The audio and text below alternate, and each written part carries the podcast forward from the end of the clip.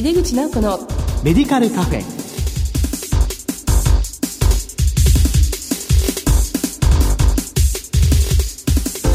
こんばんは。帝京平成大学薬学部の井出口直子です。この番組は医療を取り巻く人々が集い語らい情報発信をする場です。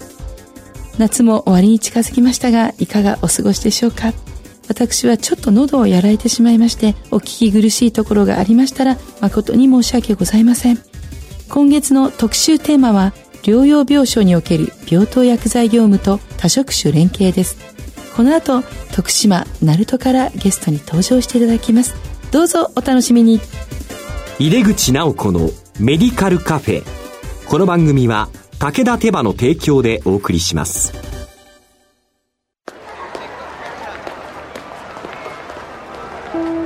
世界は大きく変化している。価値観も大きく変わっている。これからの時代健康とはどんなことを言うのだろう。医薬品には何が求められるようになるのだろう。一人一人に寄り添いながら価値ある医薬品を届けたい。私たちは武田手羽です。改めまして帝京平成大学薬学部の井出口直子です。療養病床における病棟薬剤業務と多職種連携特集の2回目です。今回は地域での多職種連携と今後の展望と題してお送りします。今月のゲストは医療法人求人会、鳴門山上病院診療協力部長の加瀬康子さんです。加瀬先生どうぞよろしくお願いいたします。よろしくお願いします。前回に引き続き加瀬先生に来ていただいています。えー、前回は療養病床における病棟薬剤業務と題してお送りしました。まあ、特にその中で、まあ、療養病床でのもう薬剤業務の特徴とか、まあ、慢性疾患の患者さん、それから緩和ですね、患者さんとの向き合うということの、それの多職種連携の病院の中において、え、どのふうにするかについてお話しいただけたと思います。で、今回はですね、地域連携ということで、地域の薬局とかの連携の話をお聞きしていきたいと思います。えまずはですね、病院薬剤師と保健薬局薬剤師が患者さんの同意を得た上で、患者さんの情報共有を行う地域における薬薬連携について、現状と、そして課題もありましたら教えてください。あの、薬薬連携はどうしても入院の目線で話をしてしまうんですけれども、まず入院してきた時に、入院前に支えていただいてた薬剤師、地域のかかりつけ薬剤師さんだったり、そういう薬剤師さんと情報共有することがとても大切に思っています。ますそれはまあ前回もお話したんですけど患者さんの薬物療法の物語が途絶えている時にその保健薬局さんからさまざまなその高出診を受けている状態だったりそういうのが情報としてもらえるので必ずお薬手帳だったり患者さんのかかりつけ薬剤師のところに情報提供いただけないかっていうことで連携をすることがまずあります。だから今保健薬局さんはあ入院したの知らなかったのねっていうところもあるので病院の方から情報があれば薬剤師の方にこうどうですかっていうこちらのアクセスをして情報収集させていただくこともありますしそれはい。それが分からなかったパズルを解く鍵になることもありますので、えー、そこは入院時の情報の共有のスタートになるかなと思います、はい、でその時に在宅の状況を聞いていくと入院時にどういうことを気をつければよかったことも少し分かってきますのでその今割合退院時の連携っていうのを言われてますけどその入院時のかかりつけ薬剤師さんとの連携もとても大切かなっていうのは思っていますですから遺産管理をするときに保険薬局はどこなのかっていうのをまず調べて連携が始まります。で入院の経過しながらその退院していく前には退院後のフォローしている薬剤師さんにこういう状況ですよっていうのをお伝えして例えばあそうですね経過用している方が在宅に帰りますよっていう時にはそういうその予約上の注意であったりそういうことをお伝えしますしそういう時に薬剤師さんの方から退院してフォローしている時に患者さんがこういう状態になったんだけれども入院中はどうでしたかっていう問い合わせがあったりするとそこに対しては入院中はこういうフォローしてましたよっていう連携をすることもできるので、はい、その入院患者さんの場合の連携はそういうところで入院時の連携、うん、それから退院時の連携、はい、まあ、退院前の連携もありますので退院してからも保健薬剤師さんとそれからフォローしている訪問看護師さんと、病院薬剤師と現場さんたちで情報共有しながら在宅を支えるっていうところがありますので、はい、で今はその検査値の共有とかそういうところもありますので例えば腎機能が非常に低い患者さんの場合は入院中こういうイベントがあったのでフォローしてくださいねっていうのを退院時サマリーでお渡しして診療所の先生薬剤師ホーム看護師さんと情報共有することも必要になろうかと思っています。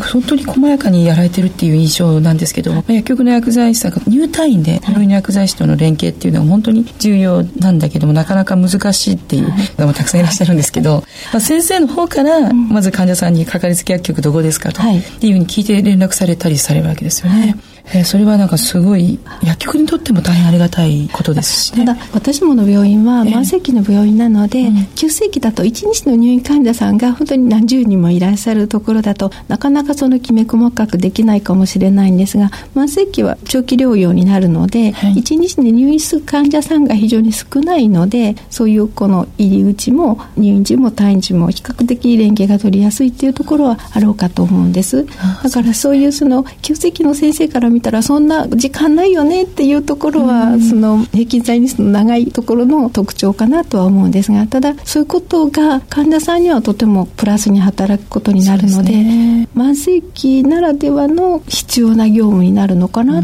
とは思います。患者さんはすごい安心だと思いますね。ですね。通院で入院また退院してもずっとこう同じ方が見てくれて、はいまあ、連絡し合ってくれていたら、はい、安心して療養ができるのかなっていうふうに思います。ね。慢性期は割とその連携する医療機関だったり保険客も少なくて限られているので、うん、割と顔の見える関係で、うん、じゃあ退院してコントロールうまくいかないっていうかじゃああそこの先生に頼んだらフォローしてくれるかなとか、えーうんうん、でこう顔が見える関係でその数の少ない薬局と割とそのこじんまりとしたその連携の形があるのはその取りやすいのかなと。だから大きな病院で面でこう関連する薬局が100もあるっていうところだとなかなか難しいのかなと思うんですが。でもこれからの地域包括ケアとかいうとその小学校とか中学校くらいの範囲でお話を進めていこうっていう中ではそ、ね,、の小さな規模の中での連携の形って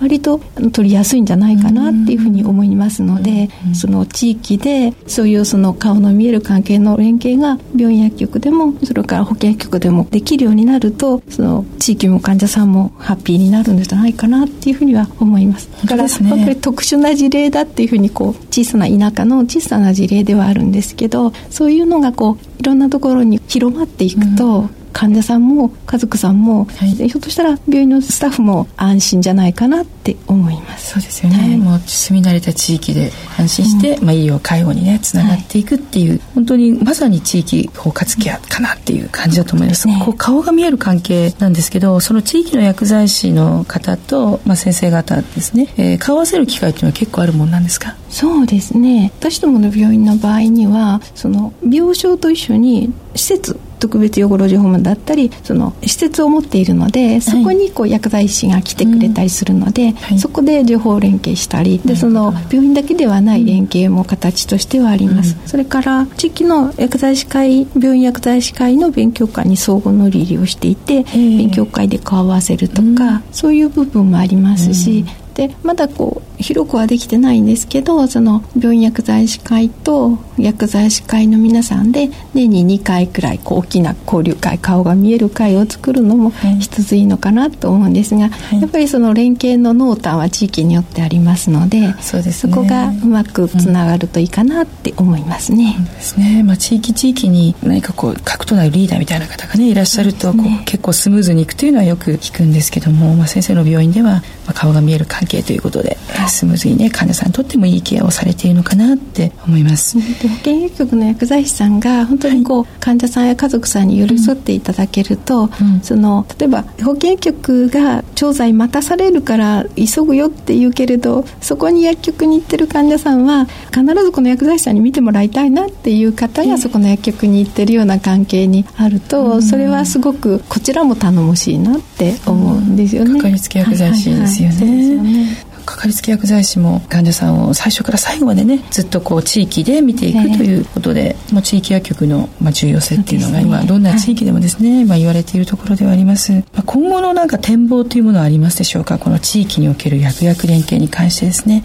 こういうふうにさらになっていったらいいとかなっていくんじゃないかなっていうあのこれは日本病院薬剤師会でも地域連携を取材させていただいて、はい、まあ、こう感じたことなんですけれどもやはりその政治家領域の事例であればその保健薬剤師さんがもうこう薬局を通さずにその病院のドクターと一緒に患者さんの情報を疑義障害だったりそのやり取りができるような関係になっていてその地域を病院薬剤師と地域のドクターと保健薬剤師さんでこう地域を支えましょうっていうような関係づくりができているところもあります。はい、で、まあ、今後やっぱりその病院完結型から地域完結型になっていく中で、はい、その病院とその地域とそれにそのどうしても地域に帰るには介護施設の連携とかがありますのでそういうその病院と薬局の連携その地域のその介護との連携どうしても在宅に帰る時にはケアマネージャーさんと地域のケアをマネジメントしなくちゃいけないんですけど、はい、その中で薬剤師同士の連携だけじゃなくてその病院の中で多職種連携があるように、うん、その保健薬薬剤師も医師だったり、はい、訪問看護師だったりそれからケアマネージャーさんとかそういうその多職種と連携できて、で病院の中でも地域でも薬剤師が多職種連携をするってことがやっぱり地域を支えていくこう原動力になるのではないかなってそんなふうに思います。そうですよね、はい。はい。まあ、在宅をやっている薬局にとっては本当に多職種連携しないと仕事にならないところありますもんね、えー、それを、まあ、それぞれ地域の保健薬局もやるで病院でもやるさらにつなげるという形で、まあ、初めてこうしっかり回っていくんだということですよね。こう理想かなってこうなかなかうまくいかないなっていうお話もあろうかと思うんですけど、うん、やっぱりそのこんなふうになっていきたいなこんなふうにやっていきたいなってこうまず願うことで、一歩ずつそこに目標に向かって歩いていけるのかなと思うのでそうです、ね、なんかそういう形が地域を支えられるといいなってすごい思っています。まあ、一歩一歩と思うんですけど、はい、でもすごく大事ですよね。理想の姿は描きながら一歩一歩ですよね。そうですねあのちょっと話は変わるんですけど、はい、まあ、薬学教育への要望や期待について何か先生思われていることありますか？6年生もねだいぶ経ちました、はい、はい、あの薬学というその学問を高めるっていうことで6年生もできてその薬剤師の専門性もどんどん高くなってそれがその医療や薬学の進歩につながっているっていうふうに思うんですけども一方でその専門性が高くなりすぎることで慢性医療だったりその地域医療っていうその生活を目線にした医療に対する思いがこう少し希薄になってきてはしないかなと思っていたりするんですね。で、まあ、これからも超高齢社会になってくる中で、その慢性期を支えるとかその地域を支える在宅支えるっていう中ではその生活の目線で患者さんを支えるそういうその急性期だけではないその人の生まれてからその生涯支えるためのステージに落ちたケアっていうのは形があると思うのでその人生を支えられるようなそういうその薬学教育っていうのができたらいいのかなって思っています、はい、夢みたいだって思われるかもしれないんですけどその、まあ、医学部の先生たちが今臨床のその専門性がこう特化されていったので今総合診療医であったりその患者さんをこうトータルに見られる先生をうまく作っていきたいなっていう時代の流れにある中でその薬剤師も専門を特化することは本当に大事だしそこがコアとなる部分なんですけどそれに加えてその患者さんを見るその生活の視点でその人を一人の人生を支えられるたらと大げさなんですけどどういう思いを持って生きていらして、うん、今度どういう思いを持ってその病気と向き合うかとか、うん、そういうところが支えられるような、うん、そういう教育の中にも目線を入れてほしいなっていうのが少しあります。はい、そうですよね。今あの、まあ、私立の薬学部だと6割以上が薬局に就職して、はい、で病院がね20から30%ぐらいだと思います。で割とこう病院の勤務の薬剤師は割とこう専門志向が高い方が多くて、はいはい、薬局を希望する学生は割とこう地域地域という学生が結構多いんですよね、はい。はい、そうするとやはりもう先生がいらっしゃるようなこう療養病床の良さっていうのを伝える教育がもしかしたら少し少ないのかなっていう印象を私もすごく持ちました、ね、なのでそこはもうバランスよくちゃんと学生がそこを学べるようなねそういうプログラムもっと増えていくといいかなとすごい思います、まあ、これからおそらくですけどその病院も地域医療計画に基づいて病床の機能や規模が変わっていく中でその地域の例えばその老人保健施設であったり今度新しくて介護医療院だったりそういう病院以外のさまざまな在宅を支える施設の中での薬剤師の役割もとても大事になってくるんですけど、うんそね、それが学生さんたちの目にも見えてないっていうところがあるのでそで、ね。はい、でそこをちゃんと支えていかないと、うん、やっぱり薬剤師の目で見てその患者さんを支えるために薬剤師の目がやっぱりここには必要だなっていうふうに感じるので、うん、やっぱりこう今学生さんたちにもそういうその地域医療の現実性とか実際どういう関わりをすると地域を支えられるのかっていうそのトータルな目線で薬学を学んでいただいてそれをまたこう生涯の仕事の中でじゃあ自分たちはどういうふうにこう向き合っていこうかなっていうそういうあの思いを持っていただける方が増えるといいなと思います。本当ですね、はい、すごく重要な部分だと思います。はい。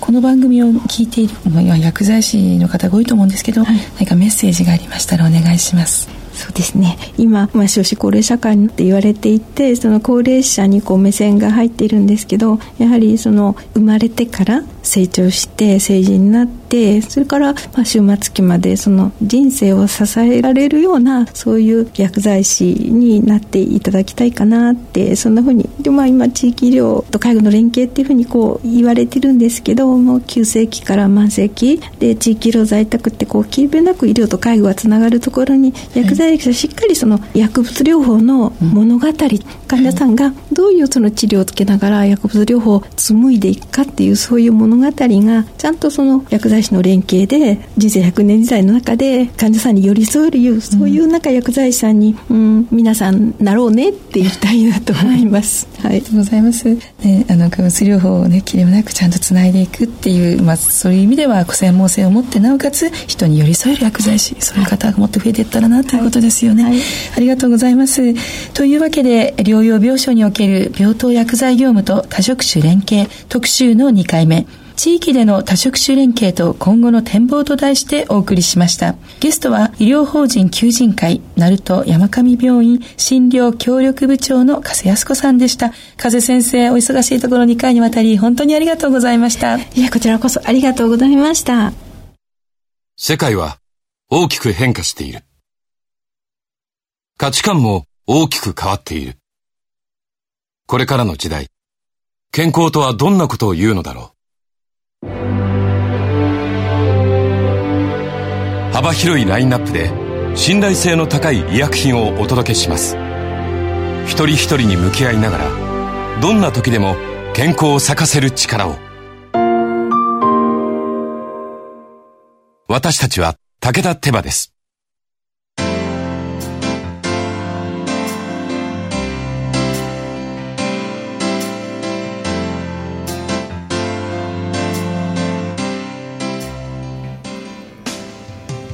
井出口直子のメディカルカフェいかがでしたでしょうか？今回は徳島鳴門でご活躍の薬剤師加瀬康子さんの話をお送りいたしました。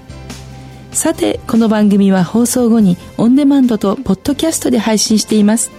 毎月第2第4水曜日夜8時40分から放送中の井出口直子のメディカルカフェ。次回は9月12日の放送です。お楽しみに。それではまた帝京平成大学の井出口直子でした井出口直子のメディカルカフェこの番組は武田手羽の提供でお送りしました。